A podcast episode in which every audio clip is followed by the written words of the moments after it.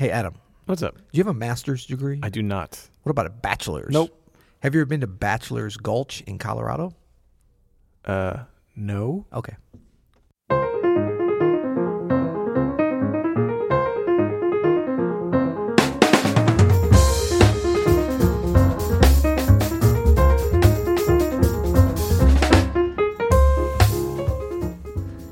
I'm Adam Maness, And I'm Peter Martin. and you're listening to the You'll Hear podcast. Daily jazz advice coming at you. Coming at you, today's episode is sponsored by SoundSlice. Go to soundslice.com slash transcribe to check out this amazing transcribing tool and resource.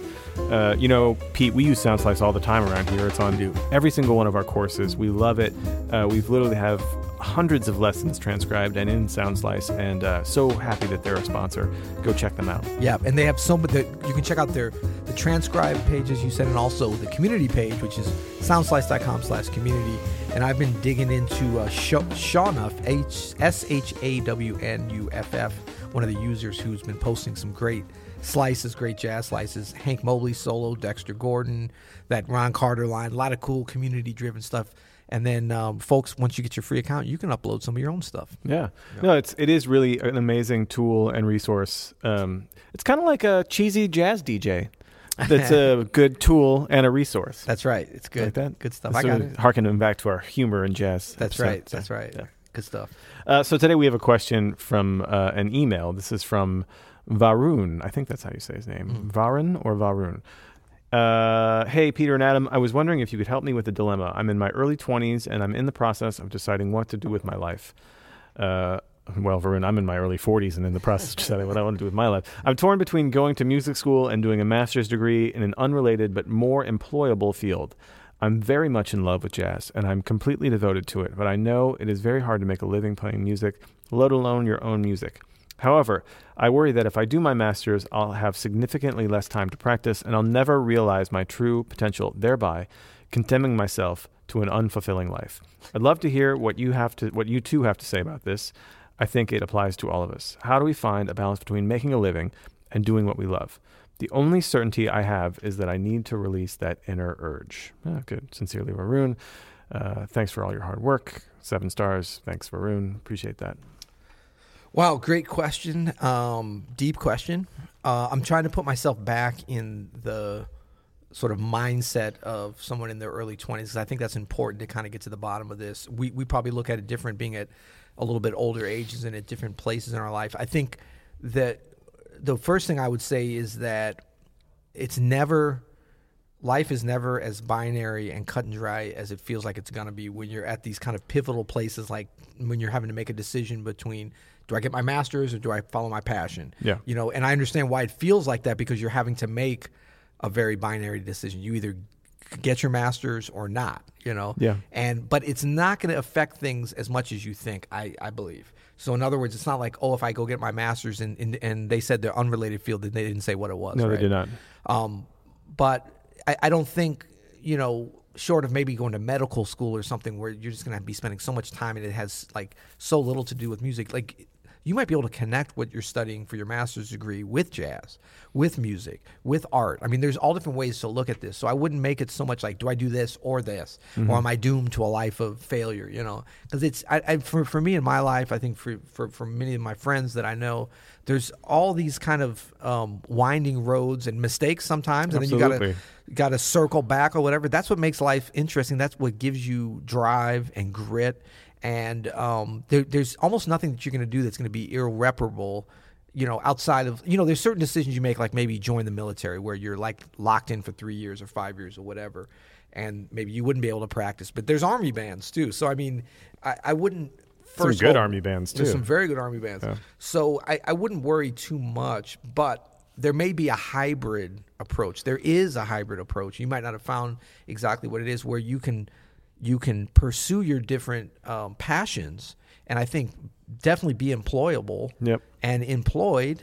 And, and, and have a great life where you're able to follow your passions and make a living at it. Yeah, it's it's really well said, man, and and it's true. Like I, I don't think it is as cut and dry as like I either do this or I do this. I mean, I know a lot of people who have who d- dedicated their 20s. They were like, okay, I'm and I'm going to be a musician, and they had some success with that. And then later, like, you know what, I want to be a lawyer.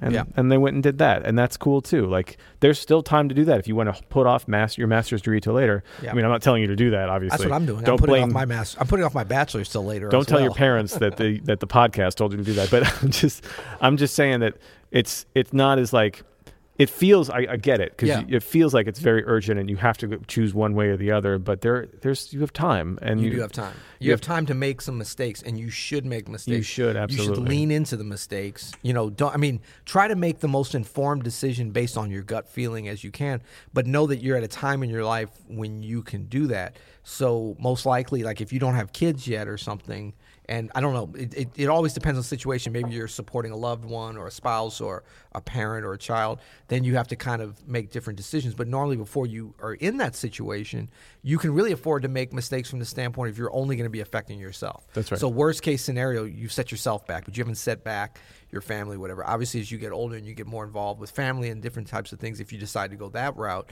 you have to be not necessarily more careful, but a little bit more calculating and and more um, a little more dogmatic about how you approach and pursue whatever decision it is that you make. You, your margin for error does start to go down as Yeah. you get older, but it's definitely not when you're in your early 20s. This should be a time when the world is your oyster and everything is open. Absolutely, yeah. I, I'm not sure if you have to be as calculating about it as you think. And if Right. if music and jazz is your passion and you're completely devoted to it, and you want to take that time with it, this is the time to do it. Yeah. You know, this is the time to do it. and and you know in terms of like and I- about how you do it like there's so many different ways to get there. You can look at the the myriad of ways that musicians have kind of gotten to the point where it, you know if your goal is to be a professional musician in terms of like a high level player that's making their living from playing or teaching or whatever you however you want to be involved in music if if if that's how you define yourself as a professional musician you can think about all the examples of ways that people got there that are different. Oh yeah. You know, and so you you should never listen to anyone, including us, that says this is the way you have to do it. This is what you have to do because ultimately that's your decision. Absolutely. And like you can probably there's probably four or five or eight or ten different possible ways that you could do it. It almost becomes a, a- like a personal preference kind of thing. It's sort of like, well, I want to um, go to dinner tonight. I, I you know how many different ways are there ways to, to nourish yourself? Well, what what kind of food do you want? Do you want to cook for yourself? Yeah. It's not a right or wrong, but No. once you decide to do one, you kind of want to go about that in the most optimal way possible. Absolutely. But that first decision should be more like, how do I want to do it? It really depends on your comfort level with with you know putting whatever kind of art you want to make above it. I mean, I know professional musicians who only play you know wedding gigs on the weekend, Right. And but that's all they do, and they make decent money doing it, or they do some stuff during the week for that, and they teach and stuff. Yeah. And then I know people who make amazing, amazing artful music who are baristas. Right. You know what I mean? And they they just shed in their free time, and then they play these like crazy out concerts, and they love it, and they're doing exactly what they want. And I know musicians that are incredible and make a great living, and then make am- amazing coffee latte art on the side. Oh no, that'd be the opposite. That's that, me. is that you? That's me, my man. Okay. Yeah, yeah. Right. No, but it's it's really everybody's individual journey with this. You know what I mean? Yeah. I mean, you and I were lucky enough that we're kind of in, on different scales for sure, on track to be players since we were really young, and that's just all we. I mean, Yeah. I, he's this he's lucky. Varun is lucky that he has the option because I, I didn't have any other options. You know, when I went into it, it was just like I have to be a musician because that's all I can do. Right. Um, but I, I don't. The story is different from for everybody, and it's always changing. Yeah, and remember, like you can make your own journey as you go. Yeah. You know, I I think this thing of like, it's fine to say have a five year goal and a ten year goal, um, and those can be useful and a one year goal, but be flexible with it. Like sure. once you get going, like the journey is everything because whatever goals you think that you have, they're going to become more like, like the fun part is when you make a very um, ambitious goal like I want to be a master jazz pianist or something ridiculous like that. So if you're 22 years old and you're like I want to become a master jazz pianist, that's a laudable goal and everything, but you're you're going to realize at a certain point that that's that goalpost is always getting pushed back, and that's a good thing. Yeah. So you're never getting there. Like you're you, you might get better than you ever thought you were going to get. For sure. But then you just see like like you make it over the mountaintop, and then you're like, oh, there's that other mountain that's even higher. Yep. But then you start saying, wow, I kind of like hiking in the mountains. I like going down. It's it's good I to like be in the mountains. up. That's It's a great good. that's a great metaphor, man. It's Yeah. it's very good to be in the mountains, but it's always there's always a higher peak. Yeah. You know, there's never a top. And when you're really young or, or just newer to the game, as they say, um, Wait, that's who- intimidating. Who right? says that? uh, the the game, the actual guy named the game. No, so uh, you know that's kind of intimidating. As you get older, that's fun. It is fun. It's like, oh yeah, you know, you- you're not so much worried about what you don't do. You're worried about what you're currently striving to become and what you're striving to do. So I think that you know you adopt this mindset and mentality slowly and methodically as you go through life. No, no we're not trying to get you, you know, um, to have the mindset of a 45 year old now or 55 year old. You don't need to do that in your early 20s, but you want to know that you're going to evolve and that you want to enjoy this time. Like one thing about it is is like take advantage of the things that are specific to your age right now and, and kind of your outlook on life. Like there's certain things that you're not going to know because you don't have the experience or time. That's fine. But there's other things that you can take advantage of. Uh, I mean, everything from something silly like you can recover from bad health, you know, uh, decisions very quickly to you can grow very rapidly. That's right. Because you've got a lot to learn and stuff. That's so right. I think the the whole thing of like whether or not you get your master's degree, like that's important, but that's not every. That's not even the main thing. Yeah. It's more like what kind of mindset are you going to have going about your life for growth? Because you don't know. I mean, I know that I'm in doing very different things than I ever thought I'd be doing. I think you'd probably for yourself would be the same thing. Absolutely. But we both are very much a part of something jazz music that we got hooked on at a very young age. Yep. So that's kind of cool to still be doing. It's almost like you know you're playing soccer as a little kid, and then you're still doing it when you're old. You're coaching or Yeah. you're playing in the old man's league or whatever. It's fun to be part of Two something. old soccer dudes That's talking about soccer every day, day. yeah. exactly. I mean that's fun. So it's like the framework of the art is still there, but like how you're going to be part of it and how you're going to change it. And then when you start to realize that you can push at jazz and like it actually has an effect. For me, this took me a long time. Like I didn't realize that like I, I always knew I was like part of the music and that I was pretty good Yeah. and, and maybe even really good at times. But I never really realized until recently that I actually have an impact on the music. Yeah. You know, it's like, wow, like if I if I play something or whatever, some other people might copy it and then it becomes a part of something, even in my own little way. Absolutely, And man. that's fun. Yeah. That's fun, you know. That's part of the tradition of the music and what makes it so great. But Yeah. Varun, great question, man. Whatever you decide to do, you know, keep us keep us up to speed. What, whatever you decide. Yeah. But whatever you decide to do, make sure that it's from an honest place, from a sincere place, and you'll be fine. You'll Absolutely. be absolutely fine. Yeah, yeah. And and if you do the masters in the unrelated field, be, be a pioneer and figure out a way to connect it with jazz. Absolutely. You know, jazz surgery. You there know? are people that can do that kind of stuff. That's right. That connect No, these. man, there's so many. I mean, think about music therapy. That didn't exist.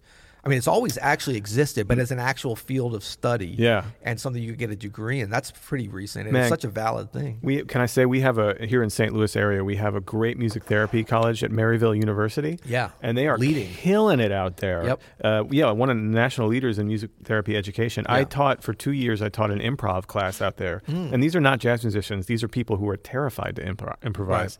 And uh, so I would just get them starting improvising with chord, some chord changes Oh, or man, so awesome. pentatonic scales.